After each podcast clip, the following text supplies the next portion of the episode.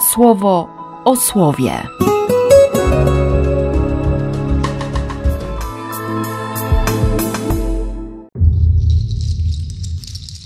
Pierwszy grudnia, środa. Dobrze się zaczyna tak adwentowo ten 25 rozdział proroctwa Izajasza. O Panie Boże mój, pragnę Cię wielbić, w pieśni opiewać Twoje imię. Stworzyłeś tyle dzieł cudownych, wykonałeś objawiony od pradawna plan. Niech on się spełnia. Ty jesteś ratunkiem, ochroną, uwolnisz. Jesteś osłoną, tchnieniem ożywczym. I potem ta obietnica. Pan sprawi na tej górze to, że pić tu będą radość. Daj to wszystko. I ta pewność, nie? że Pan znowu otarł każdą łzę z każdego oblicza. Usunął obelgi. Więc jeżeli Bóg z nami, któż przeciwko nam? Oto nasz Bóg, na którym oparliśmy nadzieję. Obietnica, która się spełni. Słowo nierzucone na wiatr.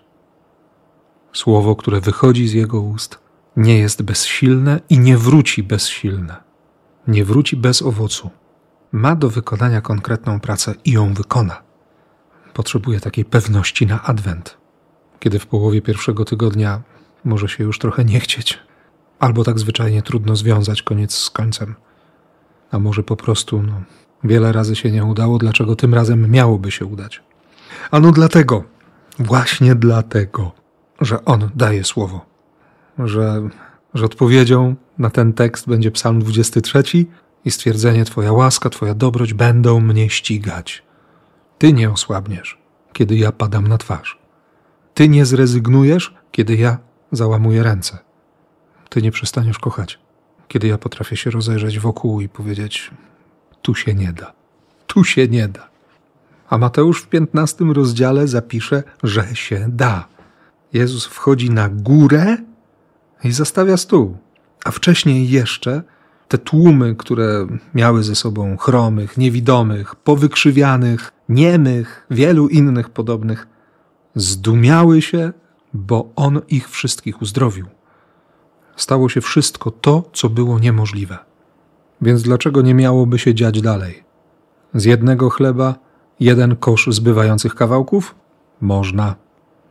Ale wcześniej dziękczynienie. Wcześniej dziękczynienie. Podziękować Ojcu za to, co niemożliwe. Tak mi od samego rana dziś przez cały dzień, aż do tej pory, przez te 14 godzin, chodzi po głowie myśl: Dziękuj za głód, za tęsknotę. I nie dlatego, że, że głód czy tęsknota to stany wywołujące euforię uwielbienia, tylko dlatego, że również w tych stanach On mnie nie zostawił i On Ciebie też nie zostawi. Pamiętam ten głód Eucharystii po wypadku albo w ostatnie zmartwychwstanie, dwa tygodnie bez komunii i mnie nie zostawił. Ciebie też nie zostawi. Jemu nic wystarczy, by, by nakarmić, by nasycić. Dla niego naprawdę nie ma rzeczy niemożliwych. Cieszę się tym. Cieszę się bardzo dzisiaj tym słowem. I Tobie też życzę tej radości. No i błogosławię w imię Ojca i Syna i Ducha Świętego. Amen. Słowo o słowie.